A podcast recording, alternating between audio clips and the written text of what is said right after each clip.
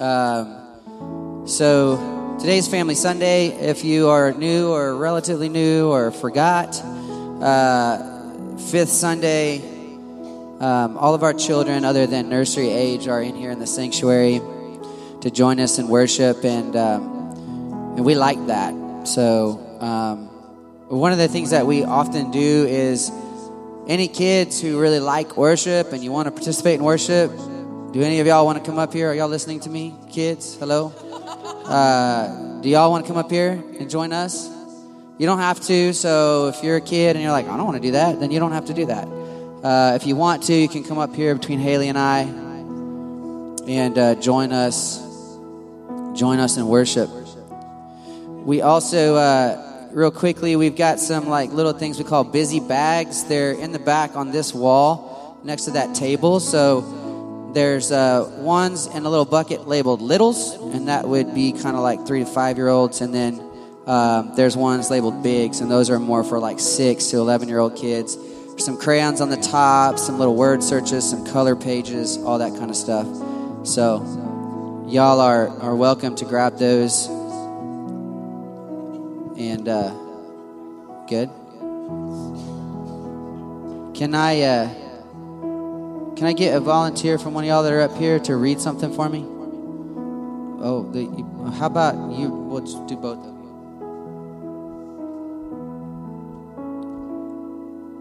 Check, check.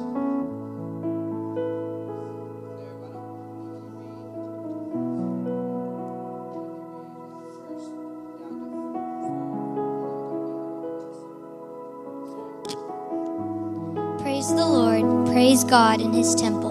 Praise him in his mighty heaven. Praise him for his strength. Praise him for his greatness. Praise him with trumpet blasts.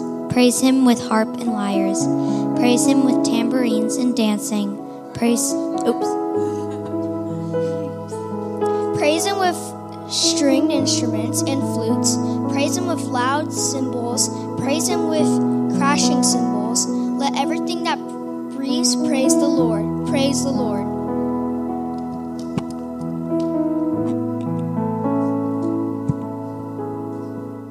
Okay, we got some of these things. We got some stringed instruments. Aaron's got a stringed instrument. I got a stringed instrument. We got kind of kind of a I don't know harpish thingy over here. We got cymbals behind us. Can y'all help us with dancing today? Dancing is like moving when music is going on. Can you move when music is going on? Yeah, I've seen you do it before. So. Um, so we're gonna we're gonna do that. Father, we love you. We praise you this morning. We give you glory, and we say, let everything that has breath praise the Lord. No, I'm gonna get them as we go. All right, here we go. Y'all ready? Chant this out. We're You- going to need your help with this. we need your help. All right, y'all say what I say. Haley's gonna lead us. Everything that has breath. that has breath Praise the Lord. praise the Lord. Praise the Lord. Praise the Lord. Let everything Let everything that has breath. that has breath Praise the Lord. praise the Lord. Praise the Lord. Here we go. I'll praise in the valley, praise in the mountain. I'll praise when I'm sure, praise when I'm doubting. I'll praise when surrounded. Cause praise is the water my enemies drown in. As long as I'm breathing, I've got a reason to praise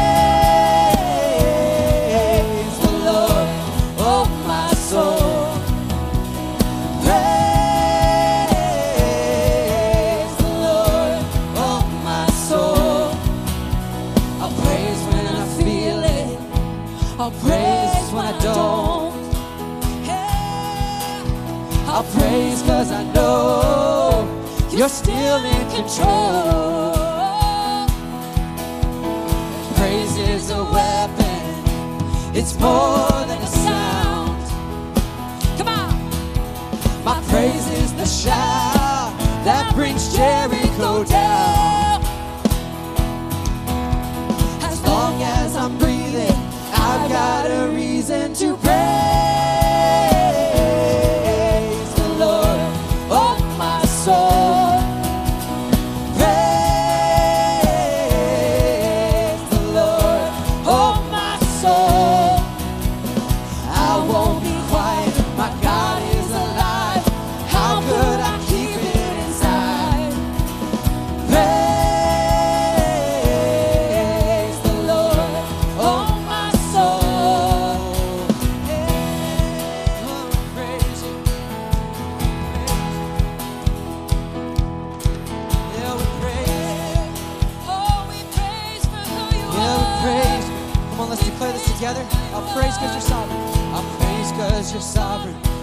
Praise because you reign. Praise because you rose and defeated the grave. I'll praise because you're faithful. I'll praise because you're true. Praise because there's nobody greater than you. I'll praise because you're sovereign. I'll praise because you reign. Praise because you rose and defeated the grave. I'll praise because you're faithful. I'll praise because you're true. Praise because there's nobody greater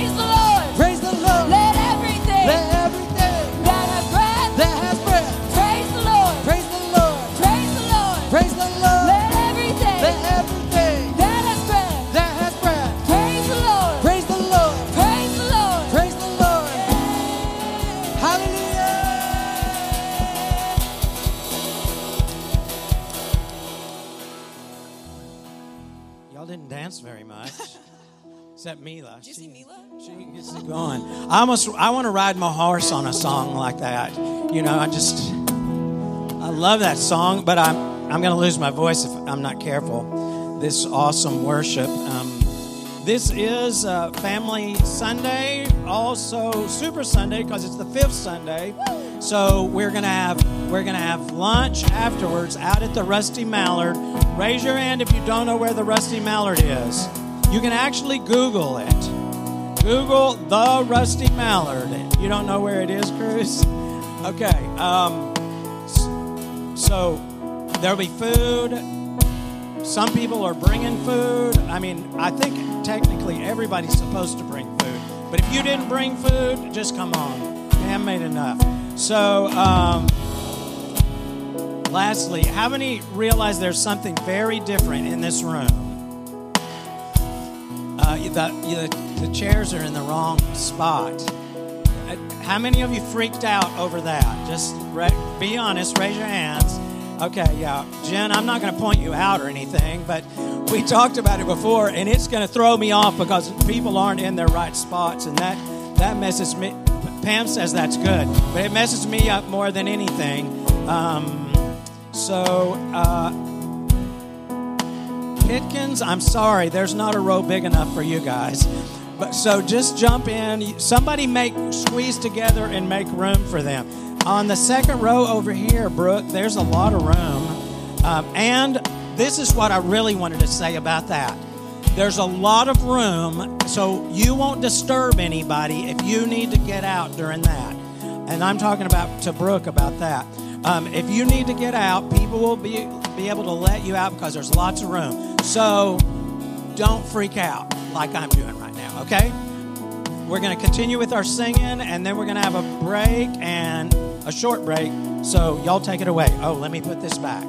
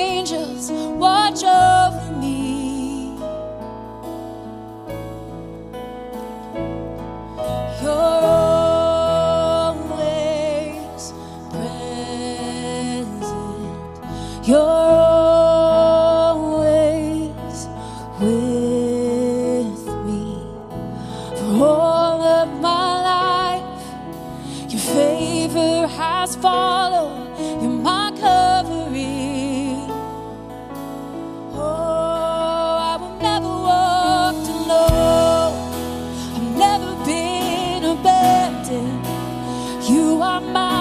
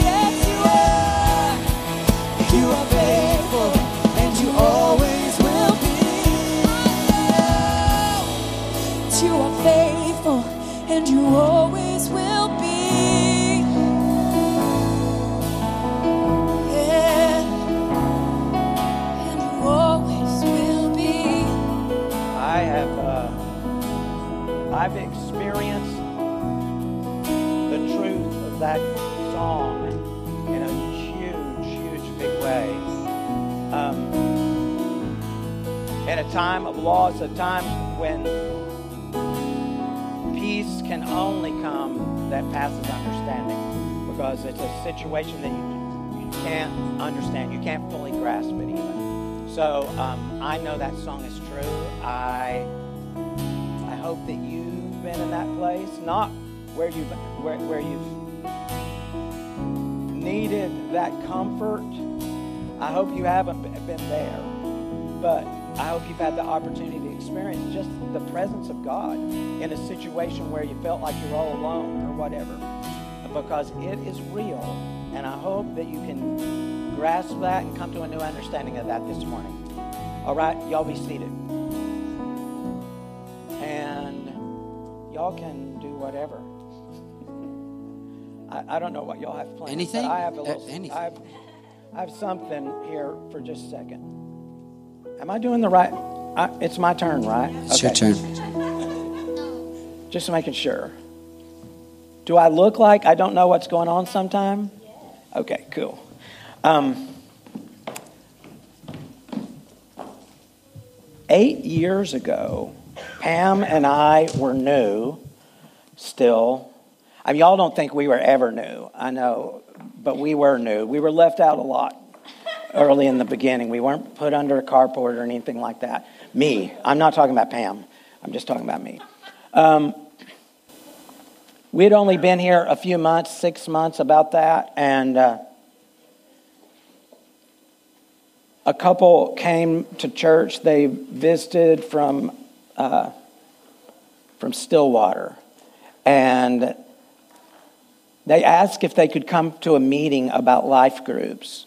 And um, Pam had this uh, idea. Why don't we? Well, she asked them, "What do?" You, they said, "Could- "Could we serve?" And she said, "Well, I guess so. You know, what What have you done before?" Well, we've led worship before. And so she had an idea. Well, why don't they lead songs for this meeting that's coming up this meeting about life groups? And she said, uh, they said, well, yeah, we could do that. And could we, could we borrow Steve's guitar? We don't have a guitar where we're at right now.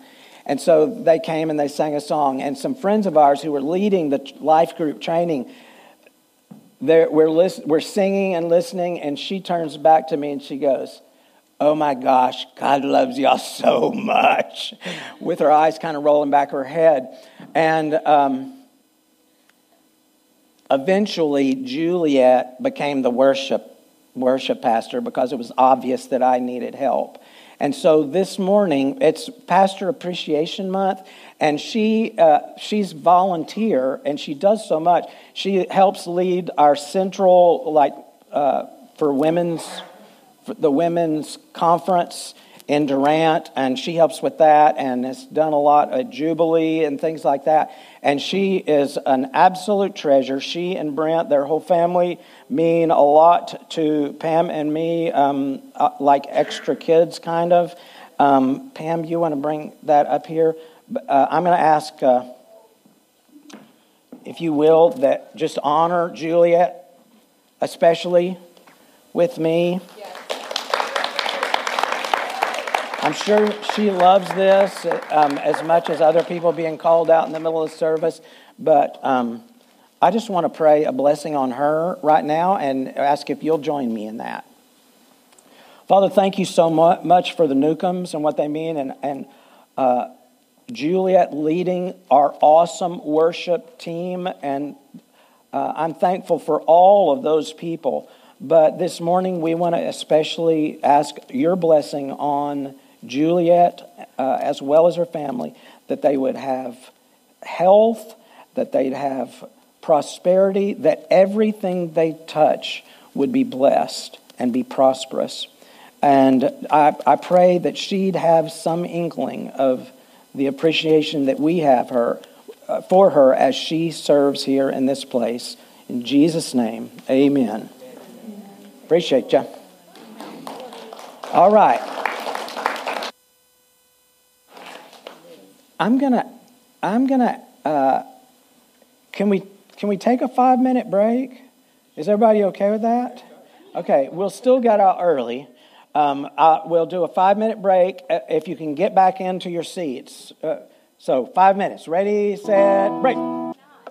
Since I've called out people all through this service, um, we have friends from Durant here, Scott and Janelle. Um, they've been very gracious hosts to us a few times when we've been to Durant for meetings and things, and so, but they're part of the Durant family, and uh, so we're thankful to have them here. Um, you might want to talk to them later. You'd be ready to hear about grandchildren because they have a brand new little granddaughter, and um, we're excited for them. And now, Scott, have I embarrassed you or anything? So you're used to it. Okay. All right.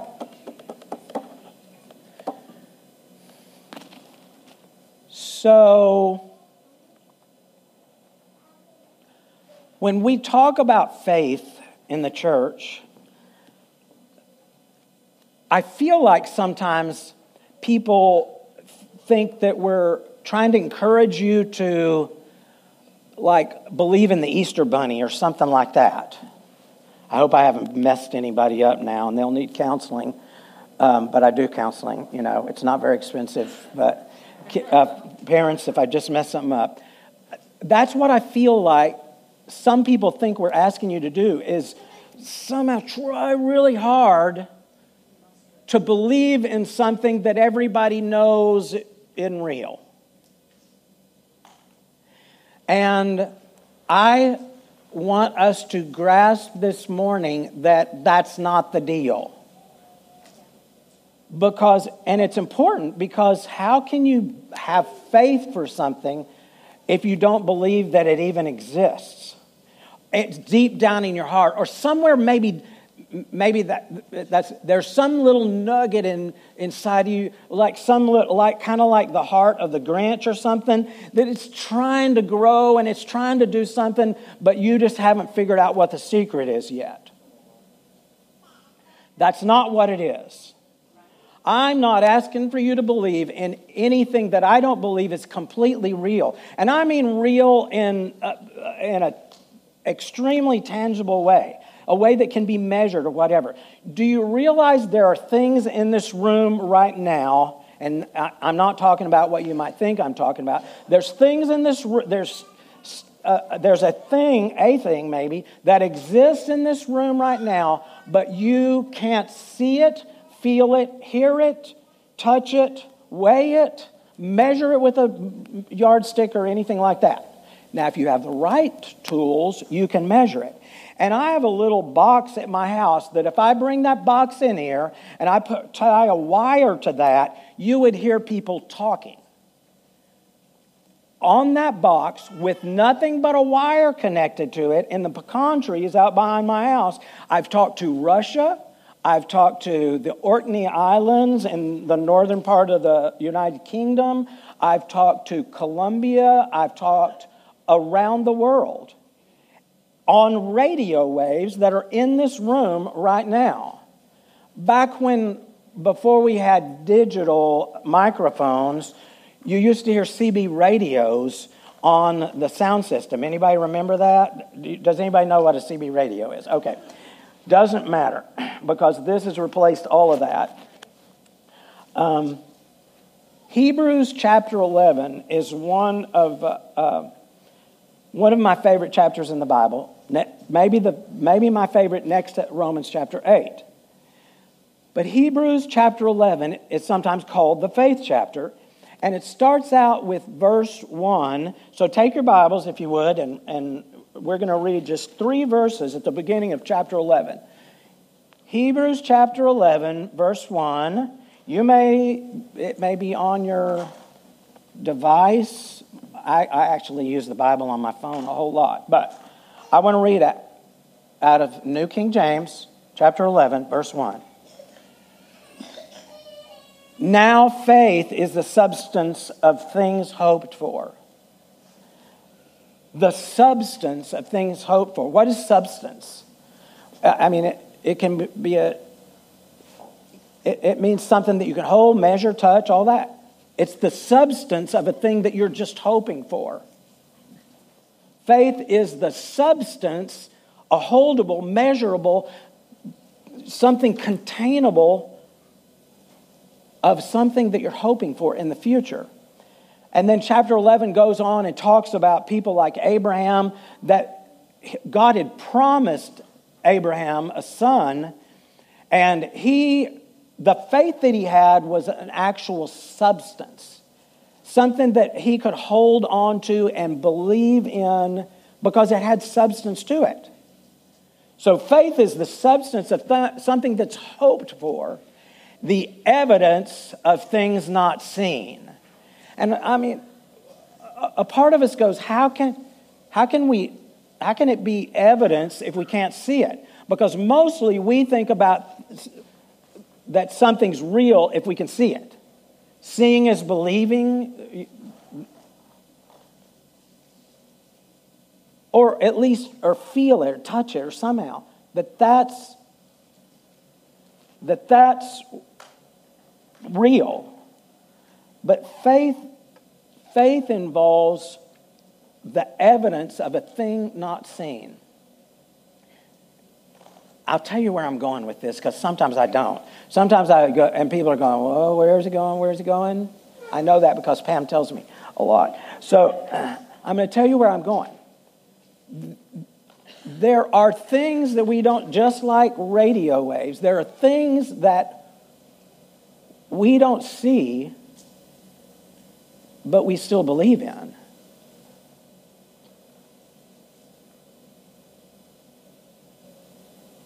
I can't see the care and the love that Scott and Janelle have for their new granddaughter, but I know it's there. And I see sometimes the evidence of it. I mean, if you look on Janelle's Facebook page, you'll see what I mean. But now faith is the substance of things hoped for. Okay, and now, that word now is weird in English. It should be so or, or something like that. So faith is the substance of things hoped for, the evidence of things not seen. For by it the elders obtained a good testimony. And by elders, Paul, I think Paul wrote the book of Hebrews, fight me. Um, um, Paul is saying in the rest of the chapter, he's he talks about all the their forefathers, the, the pe- and foremothers, and men and women who had come before. And he talks about it. So he says, by that the elders obtained a good testimony. That means people, people talked about them in a positive way because of the faith that they had. By it, their faith, they gained a good testimony. Testimony like in a court of law, uh, give evidence that a thing is true, right? Or some persuasive argument. Verse 3. And this is where I want to come down. I'm going to read the whole thing and then I'm going to come back. By faith, we understand that the worlds were formed by the Word of God. He said, Let there be, and there was. So that the things which are seen, that we can all believe in, the things which are seen were not made of things which are visible. Okay, by faith we understand that the worlds, that in, in Greek, and I don't, I don't try to trot out Greek and Hebrew words for any other reason except this one is special and means something. That the Greek word is aion, And um, it's where we get our word eons from, like time, time upon time. But the word is translated several different ways, and it really means space and time because it applies sometimes to time, eons, but aion also means the world and, and, and places. So it's space and time which are, and I follow me, that's two dimensions of dimension. the, the only two dimensions that we recognize time and space. And as, so time is one, and space involves three other things height, width, and depth. We can describe everything, we perceive everything, height, or for me, lack thereof, and, um, and depth, which is incre- increasing, depth and width. Um, we know everything by that. Okay, spoiler alert. There are more than those three dimensions of space, even. Cosmologists and people who understand the world and how it was made scientifically, and maybe I should put air quotes in that scientifically, they recognize that in order for some things to be the way they are, there have to be more than the three dimensions that we recognize of space. There are, and it, that's impossible for us to even conceive of. Except we can. Because remember when you used to play Mario, which was 2D? It was two dimensional, there was only height and width. But you, but you knew that there was depth because of the. Raise your hand if you know what I'm talking about, Mario. Okay, and I'm talking about and turtles and all that kind of stuff. When you went, when the, when you went and jumped up on top of the pipe, you knew that that was, wasn't flat, right? It, you could tell that it was, a, it was a pipe. Everybody know what the pipe was, or am I talking? Okay, yeah. So even in two dimensions, we recognize that there was a third one in that. And now, are there actually four dimensional, five dimensional games now? Maybe. Okay, so VR headsets give you something just completely different. Um, but by faith, we understand that space and time, so space is those three dimensions, and time itself were made out so that the by the word of God, so that the things which are seen, which is this stuff, the things which are seen were made, were not, I'm sorry, things which are seen were not made of things which are visible. Not made of things which are visible. So if they were not made of things which are visible, they were made of things that are what? Invisible. Things that we don't perceive normally. Now, does that mean it came out of absolutely nowhere? No, I think it means that they're not made of things which are visible to us in the world that we live in right now.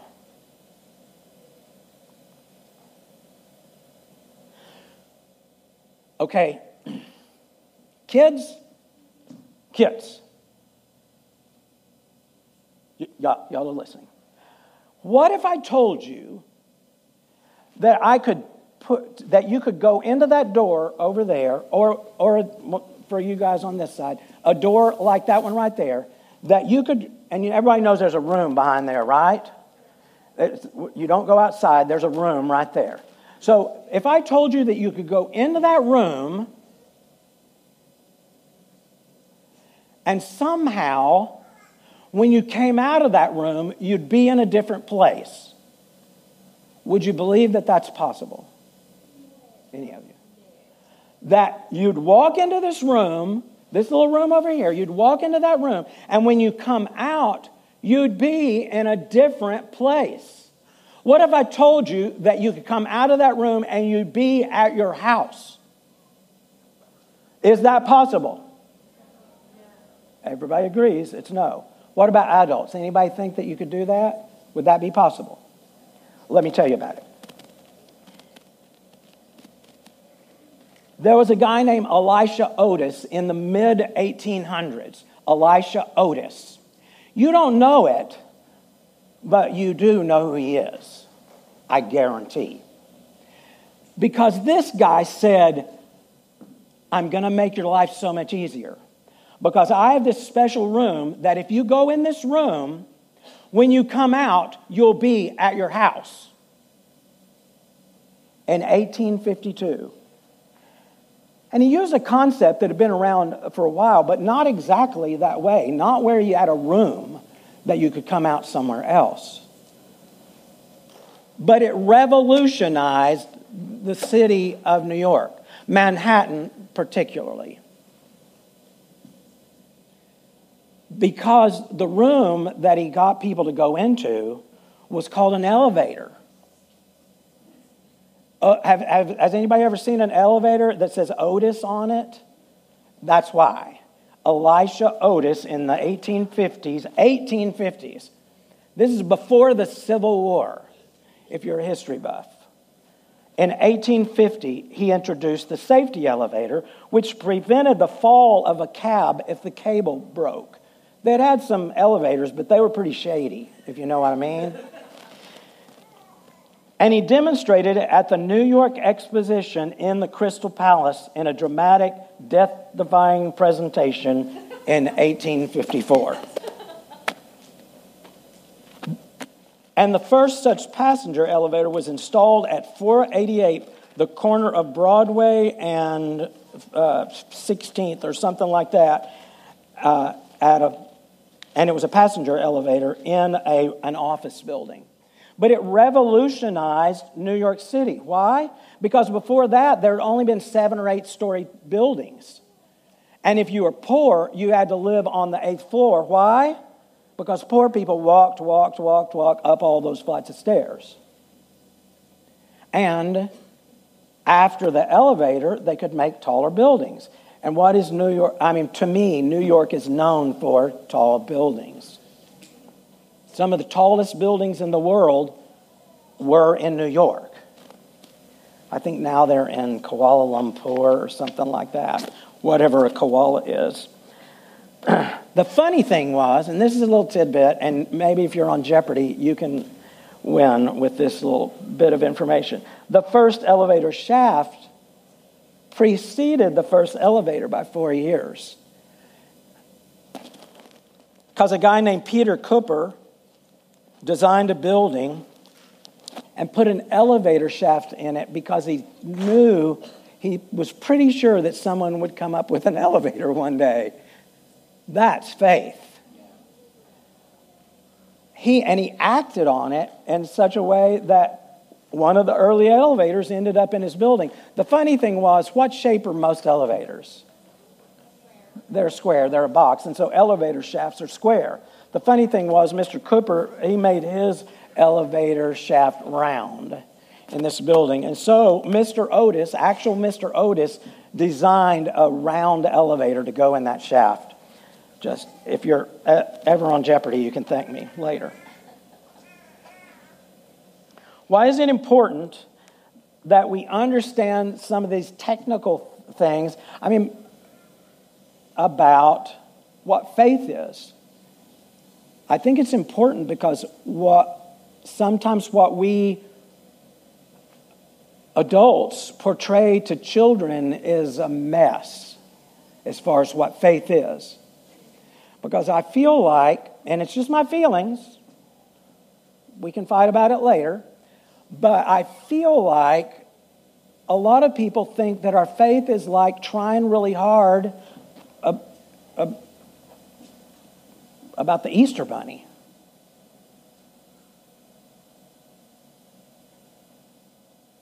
And when we talk about believing for healing, that we're talking about something that we're pretty sure that that's not going to happen. And we're hurting. We're hurting our kids because there's a time when they're going to have to depend on that faith.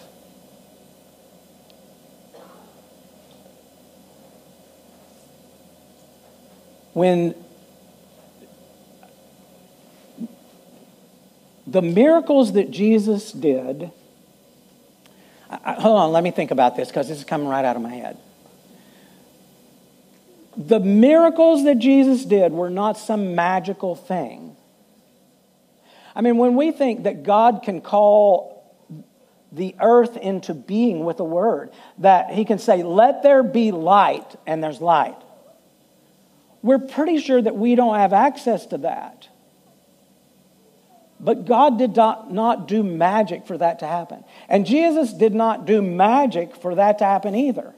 Jesus, when he fed 5,000 and he breaks the bread and, and the fishes and he, and he spreads it out, he didn't do some kind of magical thing.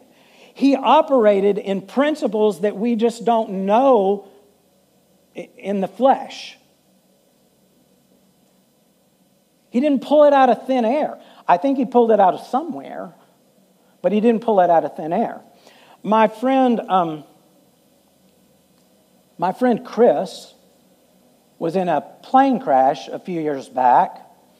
Um, the, the shaft on the motor that works the fuel pump, which is electric, the shaft sheared, and so no more fuel was being pumped anymore. And his Beechcraft Bonanza became a rock. I mean, he, he was, it would still glide, and he's still trying to fly it in and land it, but he fell about a thousand feet short of the runway. And when um, they asked him, What door did you come out of? And some, some private planes have doors like on your car, a two door a coupe. They have a door on this side and a door on that side, and you can go out either door, right? And some, like a, uh, like a Cherokee 6, has a big door in the back, a giant door. And so they ask him, What door did you come out of? He said, What do you mean, what door did I come out of? I came out of the door.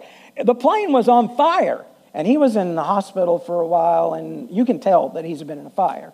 But um, he he said, I came out of the door, right? What do you, but like the left seat door? And they said, he said, yes. They said, that's impossible. You couldn't come out of that door. Because when the plane landed, there's a tree up against that door. And you can look this up on YouTube or whatever. Um, it, it was on, it's been on TV and things like that. There was, a, there was a tree up against the door, and that door would not open. And he, he said, Steve, how do you think I got out of that door? I said, You went to a place where the door did open. Just like when Jesus walked on water, I think one of his feet was in the, in the dimension where it was water, and he was in a, walking in another dimension at the same time where you can walk on water.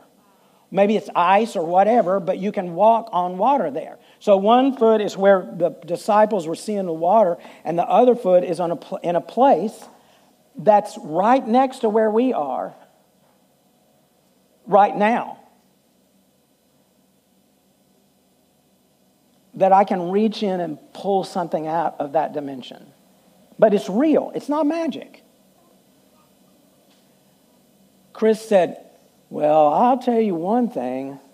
Wherever that was, there was a lot of cactus because he had cactus thorns all over him when they found him. And, um, but it wasn't magic that Chris was transported by some, you know, beam me up Scotty or something like that. It was real. It, it, he went into a place where the door did open. Unfortunately, there was still fire there, but because that's the natural consequence of, of those things. So, um, and why is this important? And I'm about to wind up.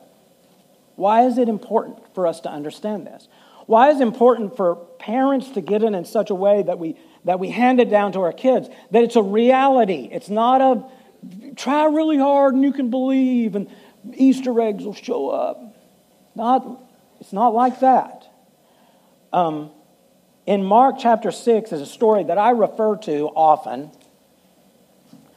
So sorry if you've been there before, but I'm not sorry because this is important and we need to get it. I'm going to remind you of it often. It's in Mark chapter 6. Mark chapter 6. It just so happens that it's right after the feeding of 5,000 in Mark chapter 6. Um, and it looks like since it's in the very beginning of Mark, it seems like it might be early on in the ministry of Jesus, but Mark is a little bit weird because it's like the Reader's Digest version of the, uh, and a lot of y'all don't even know what that is. I don't, sorry, I'm old. But Reader's Digest, they used to send out these books that, and they'd have novels that they'd have four or five novels in one book this thick when the original novel was all that thick. So it was a shortened version of whatever the, the actual novel was.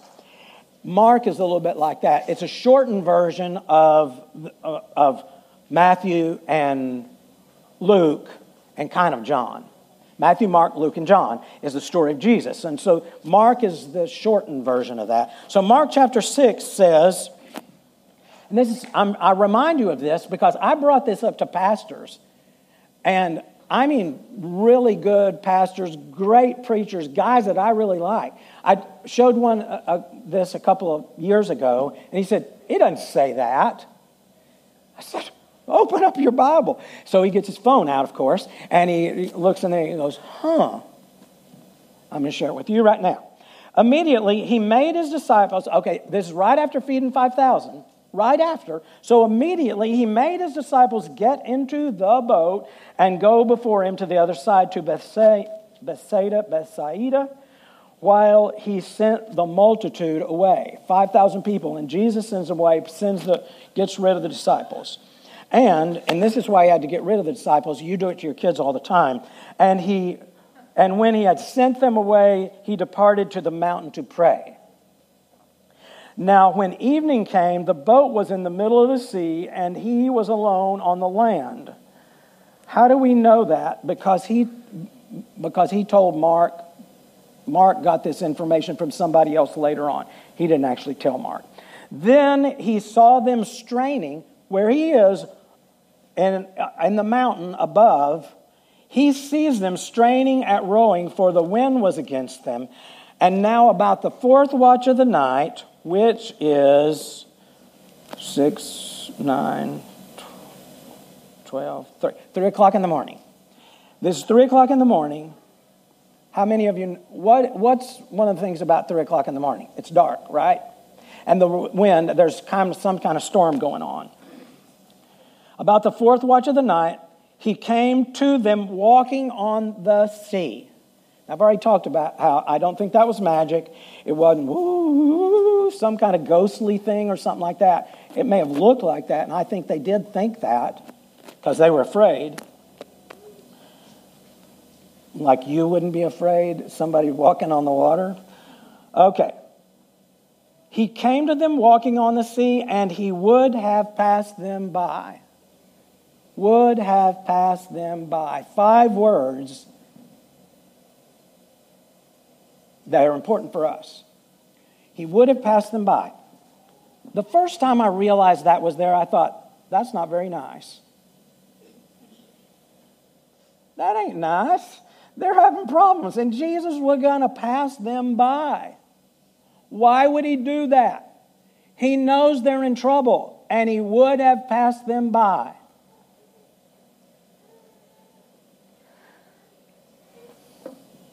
I wonder if sometimes when we think God has taken a long time to answer a prayer, is because He's willing to pass us by to increase what our faith is. That if we can operate in something that He knows we can operate in, that He's just waiting to see what we do. And He would have passed them by when they saw him walking on the sea, they supposed it was a ghost and cried out, ah, for they saw him and were troubled. Y'all know what that means. They were troubled. But immediately he talked with them and said to them, Be of good cheer. It is I, do not be afraid. This is not some angel Jesus. This is not some magical whatever. This is a man, Jesus the man Jesus. Fully man, fully God, but with no more power than you and I have. That's important. No more power than you and I have. Then he went up into the boat to them. That means he got in, and the wind ceased, and they were greatly amazed in, them, in themselves beyond measure and marveled. You would marvel too if somebody had just come walking across the water and got in your boat. The last word explains it all. The last, last scripture, verse 52. For they had not understood about the loaves and the fishes because their heart was hardened.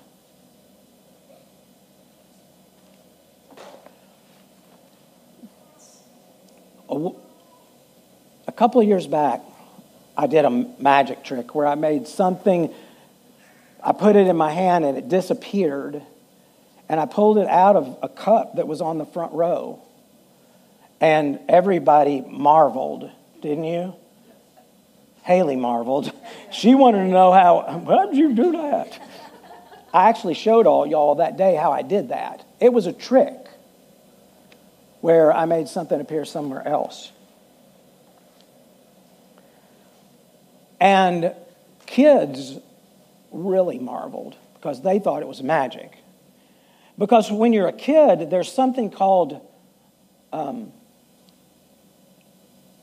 suspension of unbelief.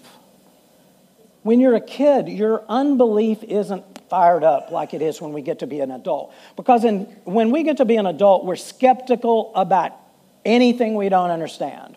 We're super skeptical. And, but when you're a kid, you, you can believe that somehow Steve did magic. He made it disappear out of his hand and come out of that cup that he wasn't anywhere close to. And, and I think Brent wrote on something special on it. What did you write on it? Do you remember? Okay. He wrote something very strange on it that I couldn't have produced another one of those or anything like that. Like, I'm sorry, but magicians do that sometimes. Um, what is another word for skeptical? Hard hearted. You get jaded. You've been through things, you've been tricked before, things have happened, and you, your skepticism rises up into. Your heart is hardened. That's the natural state of an, of an adult, is to have a heart that's hardened towards things of faith. Not everything. You don't have a hard heart. You don't hate puppies or anything like that. Not that kind of hard heart. I'm talking about as far as your faith is concerned, you get to be skeptical. You get to believe that that can't happen.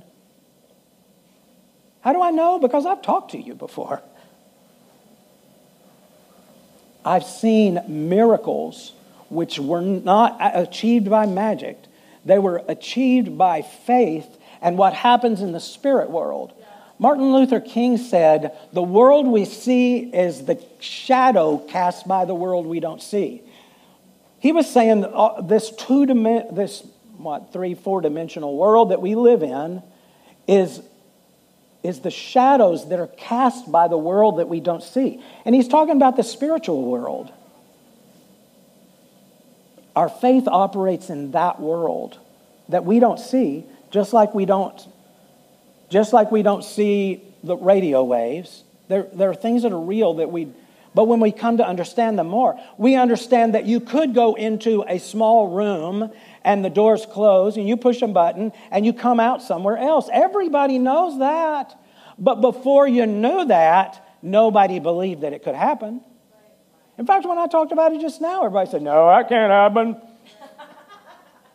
and did I misrepresent it? It's a room, you get in and you come out somewhere else. I mean, I left some clues out that you could have got it by. That's how real it is. That's why Jesus wasn't a meanie for saying that he was going to pass them by. And, and the, the reason is because he said they didn't understand about the loaves and the fishes. There's something about the loaves and the fishes that if we understand that, we can do that too. that Jesus wasn't being mean. He just knew the disciples already had what they needed to be able to calm the storm themselves, to be able to get through wind pressing against you when you're doing the oars like that. That's not me, white boy dancing. That's, uh, that's oars. Okay.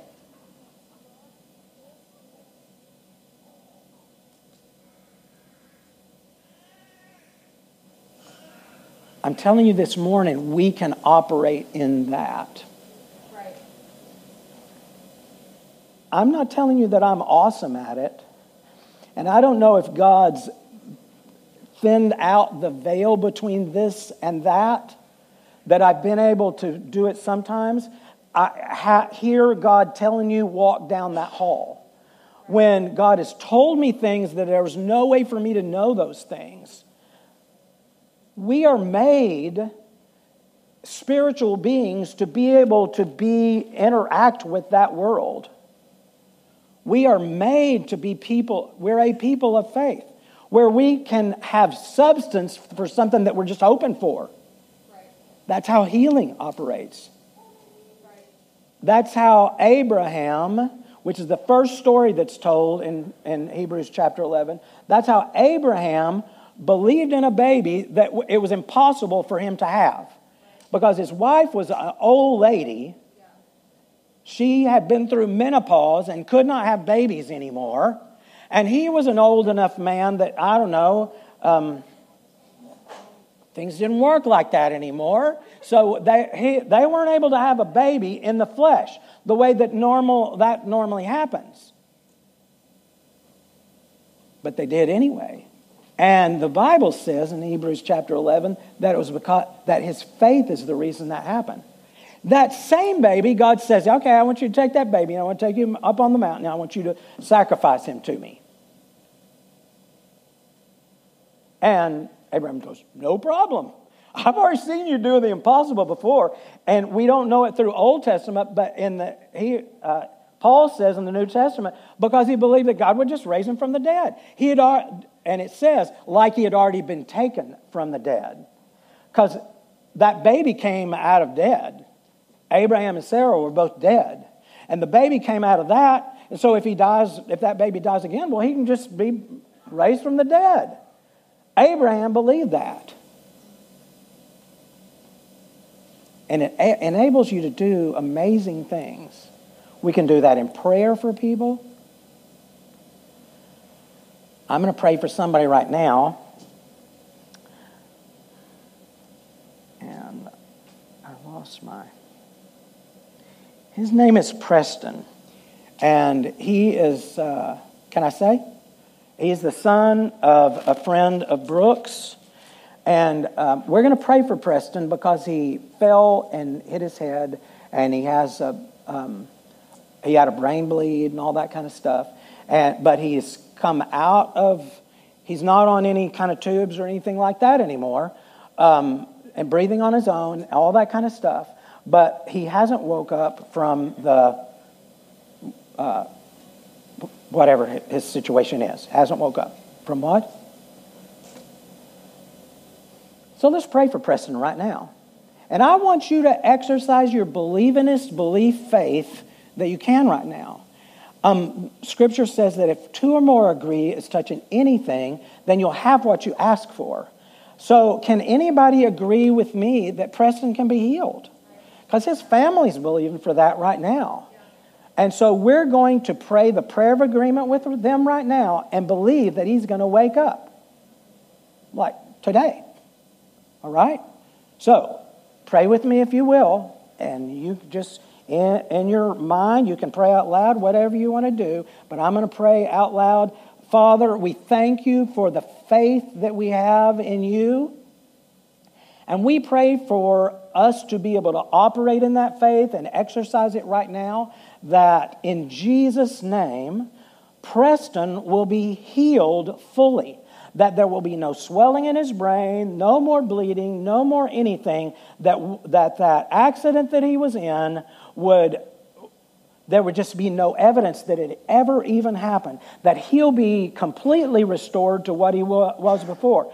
That you, you are in the business of restoration restoring broken things, restoring hurt things, um, people, um, messed up DNA, whatever. You are able to restore. And so we claim that right now on behalf of Preston and for his family and in agreement with them right now that right now that he'd be healed that your spirit is in him and alive in him and that it would, he would just recover right now. In Jesus' name, amen. Amen.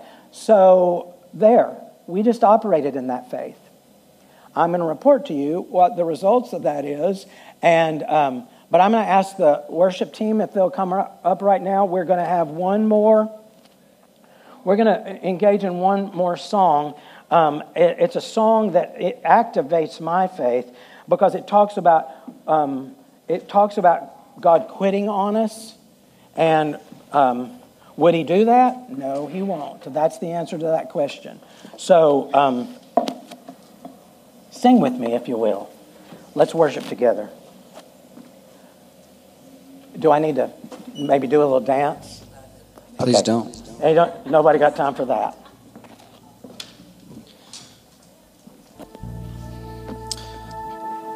Kids, if you would like to come up, you are welcome again.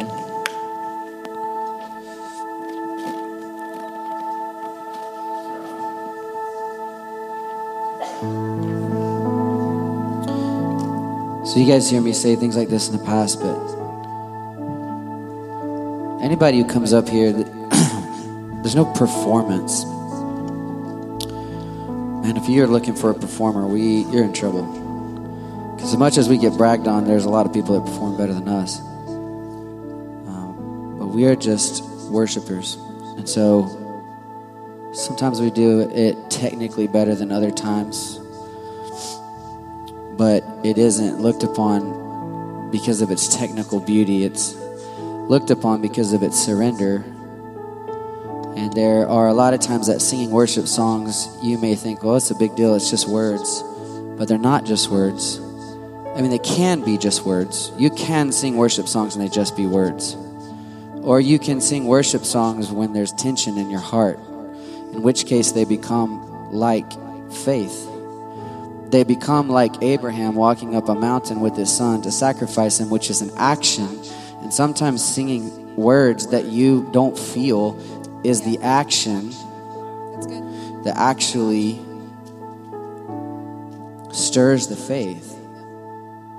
So I think there could be people in the room today don't want to sing these words that we're going to sing. And I would suggest that's all the more important reason why we would sing them. Because they probably are at their most powerful moment when our surrender is the greatest. So, there you go. That's my sermonette. Let's worship together.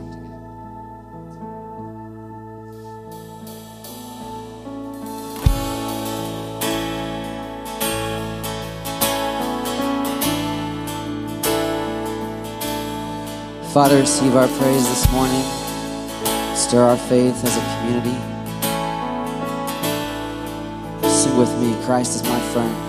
Christ is my firm foundation, the rock on which I stand when everything around me is shaken.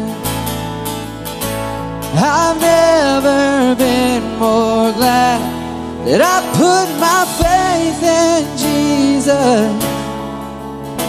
Cause He's never let me down. He's faithful through generations. So why would He fail now? He won't.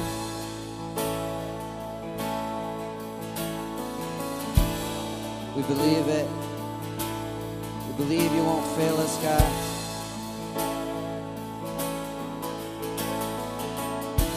Sing about your joy. I've still got joy in chaos. I've got peace that makes no sense. So I won't be going under.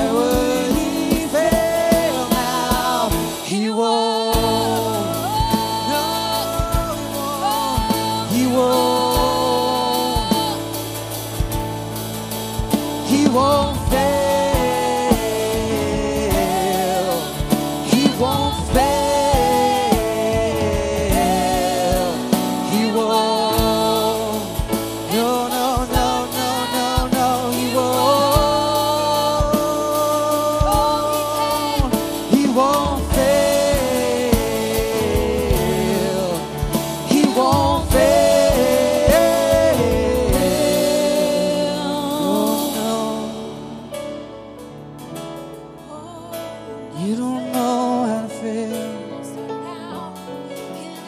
You are good.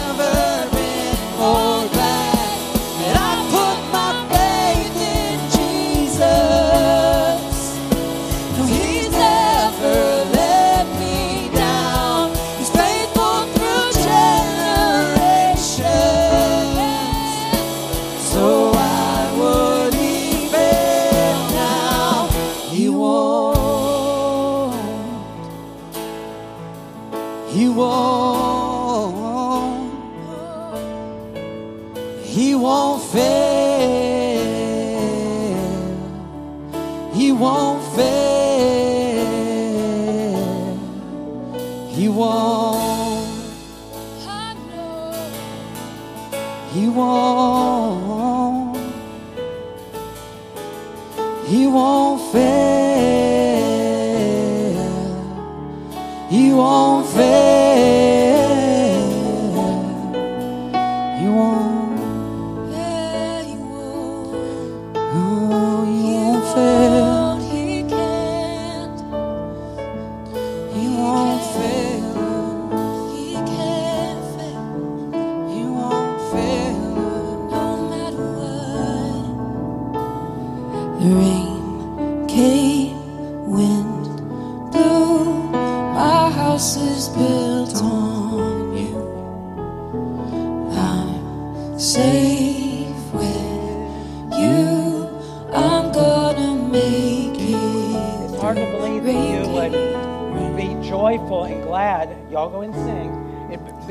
And glad when the rains come and there's danger of washing away. I'm telling you, that's when you know what your faith can do. When that's the only choice. With Preston, that's the that there's a place where you've got to depend on God for whatever it's going to be. And will He fail you? That's when you know that He doesn't fail, that He won't ever fail. with you. I'm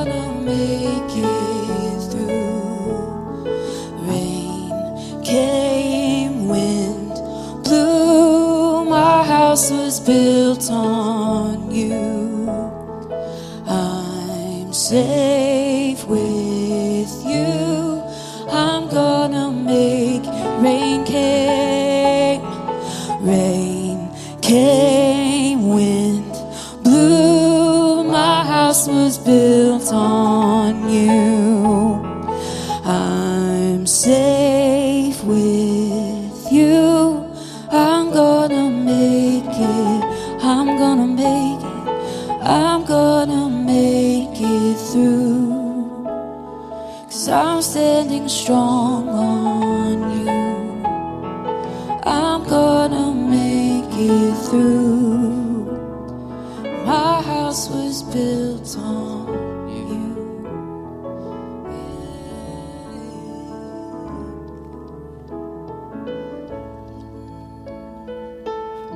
If you have a need this morning, we don't. If you have a need this morning, we don't want you to leave without having that need met. So I'm going to stand at the door on the way out, but you just hang back a second and um, talk with me. We'll address that need, whether that's prayer or anything else. And if I can't address that need, I'll find somebody that can. All right? Because we believe that's what the body of Christ, which is what we are, the, that's what the body of Christ does ministers in body to, uh, to your need. Just the way Jesus fed 5,000, just the way he healed people, we do that too as the body of Christ. Amen? And bring truth. Let me pray as we are going to be dismissed. Please, it's not that cold, and it's a little bit wet, but it'll be all right. The Rusty Mallard has a beautiful air conditioned building that's dry and warm, and it'll be awesome, all right? But we want to we want to fellowship together, do what family does, all right? Bow with me. Father, we thank you for your word and for, for the promises that it gives us, um, that it lets us know who we are, that we are the head and not the tail, above and not beneath, that we're blessed coming out and going in. So as we as we go out of here right now, I pray your blessings on us that we then as a result are enabled to be a blessing to others. Because as a church and as individuals, that's what we want. In Jesus' name, amen. Y'all have a great week, and we'll see you in a few minutes for.